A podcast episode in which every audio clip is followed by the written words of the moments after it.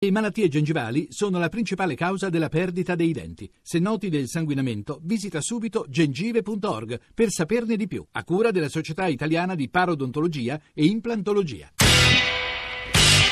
Radio Anch'io, l'attualità in diretta con gli ascoltatori. L'Italia è, per condizione geografica, storia e cultura, ponte fra Africa ed Europa.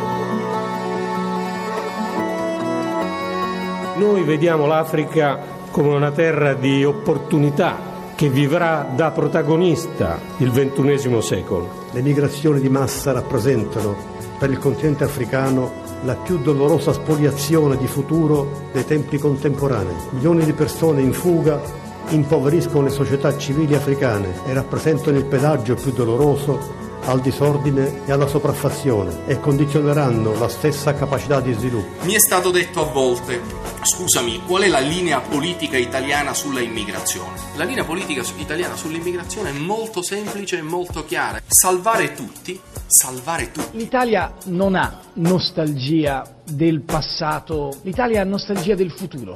La nostalgia del passato in cui le parole erano egemonia, le parole erano leadership. Noi invece abbiamo nostalgia del futuro perché vediamo un futuro in cui l'Africa non è la più grande minaccia, ma è oggettivamente la più grande opportunità per l'Europa. Sono le 8.37, bentornati, benvenuti all'ascolto di Radio Anch'io, Giorgio Zanchini al microfono. Ci sono tante frasi che sono state pronunciate ieri nella conferenza Italia-Africa. Io aggiungerei quella del ministro degli esteri eh, del Chad, che è anche il presidente di turno del Consiglio dell'Unione Africana. Per tanti africani Lampedusa è una parte dell'Africa. Dobbiamo parlare di molte cose questa mattina, anche di alcuni dati che sono stati resi noti ieri, ma insomma che conoscevamo, e soprattutto i demografi conoscono benissimo. Tra 50 anni gli abitanti della Terra potrebbero essere 10 miliardi miliardi, di cui 2 miliardi e mezzo quelli dell'Africa subsahariana a fronte dei 960 milioni attuali e eh, soprattutto eh, che continueranno a tentare di attraversare il Mediterraneo. Vi dicevo, dobbiamo parlare di Afriche più che di Africa perché se c'è una cosa che è stata dimostrata nell'incontro ieri, nella conferenza di ieri, è la varietà, la difficoltà di dare una definizione omogenea per un continente così grande che può essere opportunità e può essere eh, rischio. Noi eh, siamo già collegati con il nostro ministro degli esteri Paolo Gentiloni, eh, al quale mi rivolgerò tra pochissimo. Volevo dare il benvenuto però all'ambasciatore del Marocco che si è appena seduto qui nei nostri studi di Saxa Rubra accanto a me, Hassan Abouyub. Ambasciatore, buongiorno e benvenuto. Buongiorno, grazie per l'invito. È più volte ministro in Marocco e è stato anche ambasciatore eh, a Parigi. I nostri riferimenti per parlare di molti temi, come vi dicevo stamane, anche di immigrazione, anche di Italia come ponte tra Europa e Africa, cioè la frase del Presidente Mattarella, 335-699-2949 per gli sms, per i whatsapp, inclusi whatsapp audio, radio anch'io, chiocciorai.it per i messaggi di posta elettronica, poi c'è il nostro account su Twitter, ma non possiamo fingere, il nostro GR più volte ha dato, ha dato dettagli, aggiornamenti su quello che è successo purtroppo stanotte, cioè l'aereo dell'Egyptair partito da Parigi e diretto al Cairo eh, che eh, sarebbe caduto in mare non appena eh, ehm, ha attraversato i confini tra Grecia ed Egitto. Poco fa è stata data la notizia, peraltro l'ambasciatore Abu Yub poco fa me l'ha confermata per averla sentita stamattina nelle radio arabe a France 24, è stata data anche dalle nostre agenzie e da Rai News la notizia che un SOS sarebbe stato lanciato. Come sapete c'è stata una conversazione tra Hollande e Sisi, cioè i presidenti francesi e egiziano, c'è una riunione di crisi all'Eliseo, il primo ministro francese eh, Valls non esclude alcune ipotesi. Eh, Ministro Gentiloni, buongiorno e benvenuto. Buongiorno, buongiorno a voi. Ovviamente è prematuro tutto, eh, certo è molto preoccupante vista anche la fragilità che mostra l'Egitto in questa fase storica. Poi ovviamente tocchiamo il tema dell'Africa, però quello che è successo stanotte, le notizie di stamattina non fanno che inquietare il quadro internazionale, Ministro. Beh, eh, sì, innanzitutto ci fanno dire della nostra solidarietà alla Francia e all'Egitto e, e per questa, per questa, nuova tragedia. Al momento è presto, credo, sapere, non ci sono notizie certe sul um, se ci siano stati effettivamente delle richieste yes, eh, yes, di soccorso. L'unica cosa che la nostra unità di crisi ha accertato finora è che nell'elenco dei passeggeri non figuravano italiani, questo per la nostra dimensione nazionale, ma certamente l'episodio in sé è un episodio molto molto preoccupante al di là della tragedia che riguarda le famiglie e questi due paesi. Eh sì. Ministro, ieri dicevo la conferenza Italia-Africa, stamane Franco Venturini su Corriere della Sera lo definisce potenzialmente la più importante azione di politica estera di questo governo, mettere il Mediterraneo e l'Africa come prime aree di riferimento e riprendere un discorso di lunghissimo periodo per il nostro Paese, Ministro. Sì, io direi anche un modo un po' per riconciliare la nostra politica estera con la nostra geografia, con la nostra storia, nel senso che è chiaro che un paese come l'Italia, in un contesto attuale in cui eh, oltre alle nostre alleanze dobbiamo sempre più considerare i nostri interessi nazionali, non può che ragionare come paese europeo, però ragionare sul Mediterraneo e ragionare sull'Africa. Questo ce lo dice sicurezza, economia, immigrazioni tutti i temi dell'attualità attuale. Ecco, sicurezza, economia e immigrazione sono poi le tre piattaforme del suo discorso ieri, stamane pubblicato da un paio di giornali. Lei ha detto che la situazione può peggiorare nessuno può escludere emergenze e migrazioni ed è per questo che lavoriamo così tanto con l'Africa. E tra l'altro stamattina nel nostro GR ne abbiamo dato abbondantemente conto, ieri c'è la eh, proposta, ma insomma non è cosa delle ultime ore, del ministro Alfano di eventualmente costruire degli hotspot galleggianti, sui quali lei che posizione avrebbe, Ministro? Ma non so, sono, sono dettagli tecnici, non è che bisogna dare l'impressione che se si fanno degli hotspot fissi o mobili eh, possono cambiare le condizioni organizzative del nostro lavoro, ma il problema di fondo non è dove si registrano i migranti, ma è che ovviamente noi salviamo i migranti in mare, lo facciamo da anni, lo facciamo con tutte le nostre forze disponibili e contemporaneamente stiamo cercando di impostare un lavoro di medio termine e anche di impegnare l'Unione Europea su dei progetti che limitino i flussi migratori, ma non costruendo muri, tantomeno naturalmente lasciando la gente morire in mare, ma limitino i flussi migratori attraverso progetti di cooperazione. Del resto lo abbiamo fatto con alcuni paesi della sponda sud del Mediterraneo negli anni scorsi, penso agli accordi eh, tra Italia e Tunisia, penso agli accordi tra Spagna e Marocco. Ci sono state delle modalità e adesso bisogna che l'Unione Europea si impegni a farla con diversi paesi. È importante però, se mi, sì. se mi posso permettere, Zanchini, ricordare che ieri Certo si è parlato di immigrazione, si è parlato moltissimo anche delle, delle opportunità dell'Africa, oltre che delle crisi, perché rispetto alla, mia generazione che ha visto l'Africa come il continente perduto, il continente solo delle crisi, della fame, si diceva vent'anni sì. fa, Adesso l'Africa è piena di contraddizioni, ma è anche piena di possibilità. Noi abbiamo, eh, noi colpevolmente come mass media, anche la nostra opinione pubblica, l'idea che l'Africa sia irredimibile. C'era un articolo dell'Economist di qualche anno fa che diceva sostanzialmente questo. E se non sbaglio, però, dai dati emersi ieri, li ha citati lei stesso, ricordiamo agli ascoltatori che l'Africa è un continente che sta meglio oggi di dieci anni fa, che cresce di più, quindi non è soltanto una fonte di problemi. Mettiamola nella maniera più semplice possibile, Ministro. Sì, che cerca, che, che cresce di più, che ha un, quest'anno una ventina di paesi in cui si tengono elezioni, in cui eh, c'è gradualmente una crescita di ruolo delle donne, ehm, non solo in politica, eh, c'è politica, c'erano tantissime ministre donne ieri, alla, ma nella società, nell'agricoltura, Naturalmente è ancora un continente che ha delle immense necessità, ci sono 600 milioni di africani che non hanno collegamenti stabili ehm, di elettricità, ma ce ne sono 750 milioni che hanno degli smartphone, quindi è dal continente senza speranza di cui parlava l'Economist sicuramente oggi un continente in bilico, ma in bilico verso una potenzialità di sviluppo straordinaria. E un paese come l'Italia, Mattarella nella copertina ricordava il paese ponte, se non ne tiene conto adeguatamente non fa la politica estera giusta.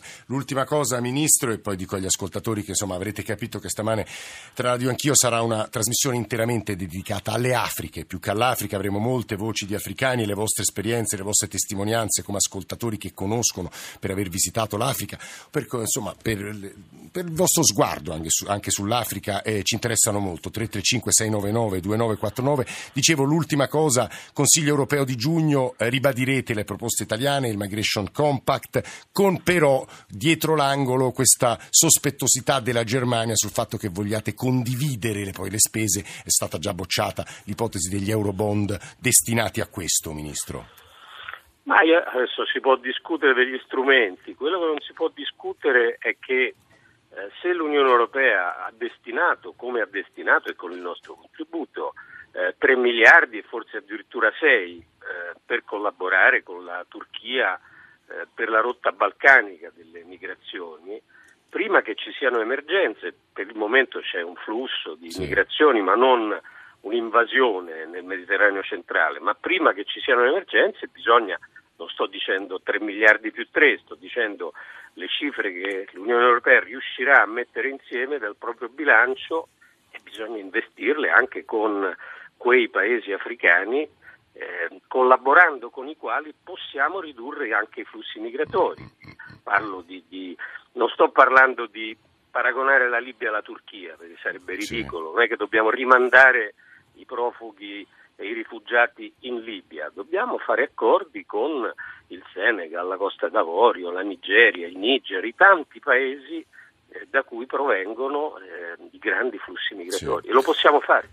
Ministro Paolo Gentiloni, nostro Ministro degli Esteri, grazie per aver aperto Radio Anch'io grazie questa mattina. Ci sta ascoltando anche Paolo Magri, direttore dell'ISPI, tra l'altro uno degli organizzatori eh, della conferenza Italia-Africa di ieri e oggi. Volevo rivolgere però, prima di sentire Magri, un paio di domande all'ambasciatore del Regno del Marocco che è seduto qui accanto a me, Hassan Abouyub. Ovviamente la prima è notizie frammentarie, forse un SOS lanciato prima, prima di cadere in mare nelle acque egiziane e tuttavia eh, la preoccupazione è grande proprio perché l'Egitto, paese che lei conosce bene, insomma del Nord Africa magrebino, l'Egitto è un paese particolarmente fragile in questo momento e poi un commento alle parole del nostro Ministro degli Esteri. Ambasciatore, buongiorno e benvenuto anzitutto. Buongiorno, grazie innanzitutto, la nostra compassione e solidarietà sia con l'Egitto sia con la Francia perché ci sono anche esseri umani francesi dentro questa tragedia.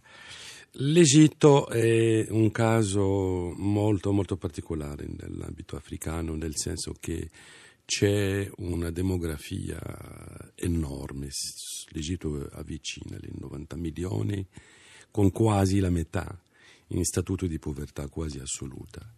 E questa sfida ovviamente eh, spiega alcune realtà dell'Egitto, sia a livello politico, sicurezza, terrorismo, eccetera e mi auguro che l'ultima scoperta dell'ENI sia parte della soluzione, non sarebbe ad ogni modo la soluzione ottimale, ma parte della soluzione, perché l'Egitto è importante come storia, come civiltà. Perché dice parte della soluzione, ambasciatore? Perché eh, il Dutch disease, cioè coloro tra i paesi del petrolio, che sono produttori del petrolio, l'abbiamo visto quasi su tutta l'Africa, eh, non è una benedizione, è piuttosto una maledizione, perché il petrolio senza democrazia, senza Stato di diritto è un disastro. Abbiamo l'Algeria, abbiamo il Nigeria, eh, adesso l'Angola, sono tutti in difficoltà perché l'economia non può camminare su un piede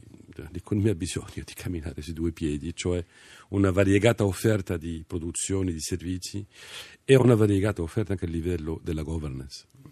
E su questo e di questo e soprattutto di Marocco dovremo ovviamente parlare con l'ambasciatore del Regno del Marocco eh, perché il Marocco è un paese chiave, è un paese anche filtro, è un paese che ha conosciuto uno sviluppo e anche, incrociando le dita, ambasciatore, eh, dei problemi socio-economici inferiori agli altri paesi ma- magrebini, ma insomma su questo poi ci aiuterà lei a comporre il quadro, anche perché gli ascoltatori ci stanno scrivendo raccontando le loro Afriche. Paolo Magri, buongiorno, benvenuto. Buongiorno, buongiorno e grazie. Direttore dell'ISPI, ha sentito le parole di Paolo Gentiloni, l'Africa come opportunità, l'Africa che viene vista da chi ci sta scrivendo, da chi la conosce, ma anche da dati spaventosi. Stamane leggevo un paio di reportage di questa mattina sui nostri giornali sul, sul Burundi, sull'orlo della guerra civile. Parleremo del Malawi dove è in corso una siccità spaventosa, dove ci sono milioni di persone che rischiano letteralmente di morire di fame. Paolo Magri è molto difficile descrivere le Afriche. Ieri si è tentato di comporre faticosamente questo questo quadro e l'obiettivo stamane di Radio Anch'io è proprio questo, raccontare agli ascoltatori un po' la complessità del continente. Paolo Magri. No, mi fa piacere sentire queste parole perché eh, la traduzione mediatica della conferenza di ieri, che è stata un momento importante, proprio ieri sera con l'ambasciatore del Marocco, che è vostro ospite, ci siamo parlati sul significato di questa conferenza. Allora, il significato di questa conferenza non è solo quella di parlare di migrazioni, questa è ovviamente la notizia più mediatica, sì. mediatica e, e, dietro questo, questa notizia c'è un terribile scambio, eh, noi diamo soldi e voi ci, tenete le persone. Ecco, questa è una lettura banalizzata. In realtà, eh, non a caso il manifesto oggi titola Patto africano per fermare i migranti. Certo, il patto africano che tra l'altro poi, se ci pensiamo, eh, porta acqua a quanto la Lega in Italia e altri partiti in altri paesi dicevano nei mesi scorsi. Non salviamoli, aiutiamoli a casa loro. Eh, si ricorda questa, questa eh certo. forma. Ecco, eh, la conferenza stata tutto l'opposto di questo. Eh, le faccio un esempio, eh, stando su migrazioni, poi vado agli altri temi. La sessione sulle migrazioni che io moderavo, c'erano 15 ministri degli esteri di vari paesi, paesi di origine, di transito e di destinazione, si è aperta con il filmato della Guardia Costiera Italiana. Quindi il tema è, eh, innanzitutto non sfuggiamo dalla questione del salvare e dell'accogliere, ma ci sono altri problemi che dobbiamo affrontare perché abbiamo di fronte a noi un'Africa che nei prossimi 25 anni raddoppierà la popolazione, la sola Nigeria sarà grande come l'Europa intera in termini di popolazione e quindi è chiaro che non possiamo avere Guardia Costiera che affronta problemi per milioni di persone. Che altre Afriche abbiamo presentato ieri? un'Africa che ha problemi, perché negare i problemi dell'Africa sarebbe il sì. peggior servizio che facciamo a questo importante continente. La metà dei conflitti del mondo è ancora in Africa, la metà dei rifugiati del mondo è ancora in Africa, la metà delle persone che alla sera vanno a letto senza aver mangiato è ancora in Africa. Ma a fianco di quest'Africa che ha questi problemi, eh, a macchia di leopardo, c'è un'Africa che in questi 15 anni, con l'eccezione del 2016, è cresciuta di due punti in più del resto del mondo un'Africa che ha la metà dei paesi a più alta crescita dei prossimi tre anni. Se si prendono i paesi che avranno la più alta crescita al mondo, metà di questi paesi, con in testa il Mozambico, paesi come la Costa d'Avorio, eccetera, sono africani. Un'Africa che aveva nel 1990 tre paesi democratici, ne ha la metà democratici. Quindi ci sono queste due realtà non, bisogna sapersi muovere in queste realtà e soprattutto, e vengo alle parole del ministro Gentiloni, eh, bisogna uscire dalla logica dell'emergenza, del salvataggio, degli aiuti. L'Africa non chiede aiuti, l'Africa chiede investimenti e già oggi, mentre noi parliamo, in Africa arrivano più investimenti che aiuti allo sviluppo. Questo è l'elemento essenziale. E quindi, e chiudo, parlando di quest'altra Africa, non bisogna parlare di aiuti, ma bisogna parlare di eh, nuove ricette per l'agricoltura, eh, come assecondare la rivoluzione questo è un tema, Questo se posso dire Paolo Maghi è un tema certo. decisivo. Gli investimenti, noi poi avremo esperienze anche positive ma anche molto negative degli investimenti occidentali in Africa e le racconteremo senza tacere nulla. Credo che Fabio Dafano voglia eh, toccare anche questo tema. Fabio, buongiorno. Buongiorno. Ci dica. No, io avevo mandato un messaggio, un WhatsApp eh, dicendo che secondo me il problema è che eh, l'Africa è un po' la metafora che è come una barca che affonda e noi cerchiamo di, di, di, di abbiamo il secchio per togliere l'acqua ma non troviamo mai dove la falla e, que- e per me il, secondo, il problema principale è che nel mondo ogni anno ogni giorno muoiono 35.000 persone per fame tutti i giorni e nessuno ne parla. Guardi Fabio, eh, quando lei ha fatto quell'affermazione l'ambasciatore ha mosso il corpo, fatto un gesto. Perché ambasciatore? L'Africa è un continente che affonda, perché immagino lei non sia d'accordo in quanto africano, nordafricano. Eh. Io, ovviamente, abbiamo eh, in Africa la parte la più importante della popolazione che ha fame. Alla FAO lo sappiamo benissimo.